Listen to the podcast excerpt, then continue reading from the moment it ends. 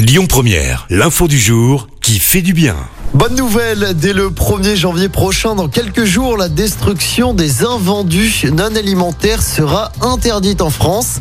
C'est une des mesures phares de la loi anti-gaspillage.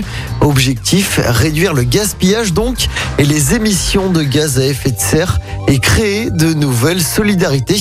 Car en plus d'être concernés par l'interdiction de destruction, ces produits devront faire l'objet en priorité d'un don à des associations caritatives.